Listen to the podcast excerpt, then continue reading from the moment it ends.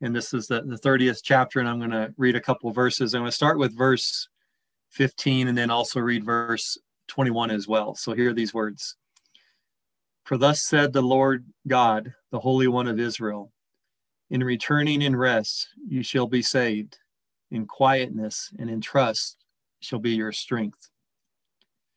And when you turn to the right or when you turn to the left, your ear shall hear a word behind you saying, This is the way, walk in it. And this is the, the word of God for each and every one of us here today. Thanks be to God. So as we think about just the, um, the way, the way of God, the way of Christ, we, we might call it the way of compassion, the way of the cross, the way of peace, the way of love. Um, we pay a lot of attention to what Jesus said and what he did. Uh, but today I'd also like us to think about the pace that he moved through life. And, certainly in, our, our, culture and our times, we're, we're encouraged to, to move faster and faster and faster. And we just can't move fast enough where we can never get enough done or accomplish enough. But yet Jesus, uh, even today, uh, I have a hard time imagining him riding around in a car or, or just flying from one place to the next. I, I, think he would still move at a very slow and an intentional uh, pace. And quite often, uh, uh when we find people who are, are moving, uh, just taking their time, uh, we often frown upon them. so why aren't you going faster? when actually it's really more the way, the way of Christ, and, and really just drinking deeply you know, of life and building those relationships. So as we take some time just to pray and to reflect on these words and uh, thinking about the, the gift of walking, we maybe don't think about walking being a, a spiritual discipline, but it's one of our older practices. Uh, what are the benefits? And just looking at who's here today, I, I know most of you take time to walk. Uh, what are the benefits of walking, or what what do we learn through that practice uh, of walking? Let's just take a few moments to, to pray and to reflect on that. Let us pray. Yeah.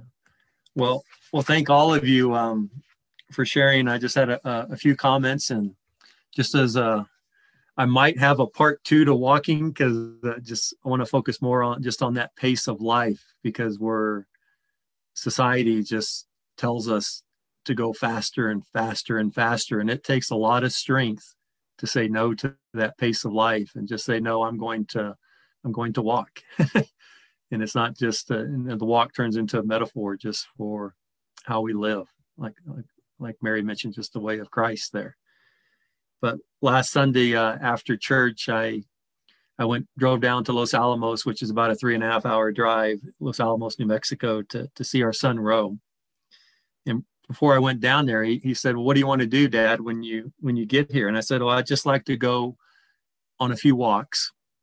And I'd also like to eat a couple good burritos. And he's been on this quest living outside of Santa Fe, New Mexico to find the best burrito in, in Santa Fe. So I thought between walking and a good burrito, how could you possibly possibly go wrong? And and so once I got there, I, I got there late in, later in the evening, about 6:30, and he met me at the car. And before I even stepped out, he said, "Hey, let's go. Let's go for a walk." And I don't know if you've been to Los Alamos, but uh, it, it's a strange talk about paradoxal place between the birthplace of the atomic bomb, but it's just so much beauty there as well. And it's a really a, a very open-minded town nowadays. And they have this trail system that runs all through the town and all these canyons and just miles and miles of of trails in that high desert beauty. And so Roe met me and, and just a, a block, a block and a half away from his house, there's a, a big trail. It's called the Canyon School Trail that leads into this canyon that runs through town. And we just walked along the, the rim of the canyon there for about 30, 40 minutes, just making light conversation and, and walking through the Ponderosa pines, which was some of my favorite trees and the and the sun was slipping behind the, the mountains there. It was just a beautiful time. And then we dropped off into the canyon and, and we went down to a bridge that crossed the school canyon. And it's also just a, um, a strange feeling, almost like you're floating when you're on that bridge and there's nothing beneath you just staring into the depths of that canyon about 800, 600 feet below us there. And we just got lost, lost in our, our thoughts and our conversation and the, the natural beauty all around us. And he's, uh, for his gap year, he, he had the great internship of being a, a barista, a barista at coffee shop. and so we just talked about coffee and, and just his plans and, and life in general and, and of course a, a, few conversations about where the best burritos were in Santa Fe as well, and planning our day for tomorrow there, and just walking across that bridge, and, and suspended above the, the canyon, but we're also suspended, just in our thoughts, suspended in time as well. And so we lost track of, of where we were and the time of day. We were lost in the evening silence, which turned into the early darkness. And so as we returned to the house, we just felt rested and restored. And this is an experience I think uh, a lot of you have heard you kind of echo here just on your, your, your comments on the, the joy and the benefits, the blessings of a walk. And walking is one of the oldest and one of the most simplest spiritual practices that we can engage in. And so it's very good for us just to be very intentional that um, sometimes I think society will frown upon us if we take time to walk and say, no, this is something that's very necessary for my being, for my essence. And our whole day goes so much better in our interactions with other people or just improve when we take that time to get centered through a walk. And there are many kinds of walks uh, that we can go on we can walk and and I think all these walks overlap and they kind of interchange with one another but we can walk for aerobic exercise just to raise our, our heart rates for our health. Maybe the desire to lose a few of those uh, winter pounds. We can decrease our, our carbon imprint by walking. And I do this quite often just walking to the post office or up to the P&D grocery store. And also just the social aspects of a walk. You can't walk to the post office or the grocery store and you, we're just going to see people along the way develop those relationships and have those conversations. And we can walk for pleasure just to fill our body and, and just to breathe deeply of, of the fresh air and let the, so, the sun warm our bodies. And we can also walk to get from um, point a to, to point b. And this is probably my least favorite kind of walk and kind of some of you are hinting at this where we're, we're driven where the walk is driven and then for me it's i don't know what to call that but it's it's not a walk. And i especially experience this uh, on occasion when i'm at the airport and we need to catch a, a flight and we get on that flat escalator and I almost feel like it's a crime to walk on that flat escalator and just moving hurriedly and and all the noise and the busyness and, and passing people on. It's like it, it just seems like a travesty to move through the airport that way and being so busy and chaotic, but it is a type a type of a walk. And we can also just take a purposeless walk. And maybe more often than not, when we walk, uh, we, we might do this for a few minutes or, or half an hour. And on this, it's more like a stroll or an amble and these are uh, much slower and they're, they're subject to curiosity and wonder. Someone mentioned is taking that time every time the our, our dog stops to smell something we stop with them. And instead of yanking on the chain we just observe and notice things see what's around us and how long it takes to see just what is right in front of us at our feet or above us there. This is just a, a purposeless walk and we might turn this way or we might turn that way. We stop and we look at the flowers or a tree that's blooming. We hear the birds. We notice that interplay between the light and the shadows. And we simply let our mind drift. As Bob was saying, we would just reflect. We let the wind touch our face there. and we lose track of where we are sometimes last week, several of you mentioned that when we wander, we wonder. And this is the, the beauty and the blessing of a walk. And I love that. I forget which one of you said that, but when we wander, we wonder. And Barbara Taylor, she's a she's a wonderful theologian, just a tremendous writer. And and and she's also, you can tell that she walks a great deal. And she says to detach our walking from a destination is one of the best ways to recognize the altars in the world. And she would call the altars just noticing that which is holy and sacred. And it's all around us, and we pass by it all the time. And really, about the only way we can see that is if we slow down and, and, and we observe and we pay close attention.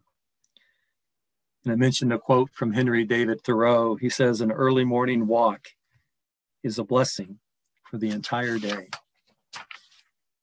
And so, even for his time and for his place, I think Jesus moved at a much different pace through life. And he walked everywhere.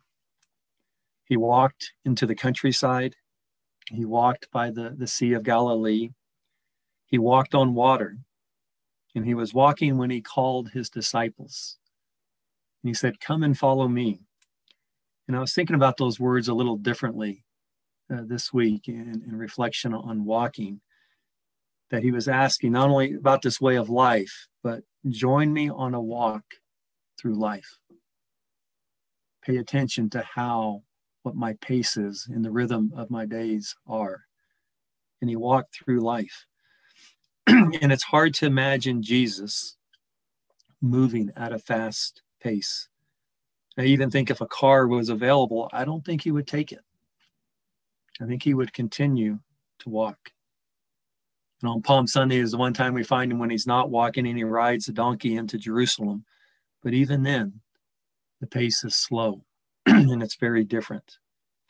And Barbara Taylor says walking gave Jesus time to see things like the milky eyes of a beggar sitting by the side of the road, or the round black eyes of sparrows sitting in their cages at the market. And because Jesus moved slowly, people and things came into focus for him, just as he came into focus for them as well.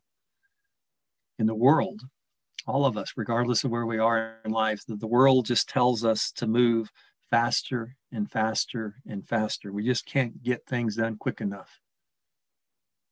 Just keep moving quicker and, and faster.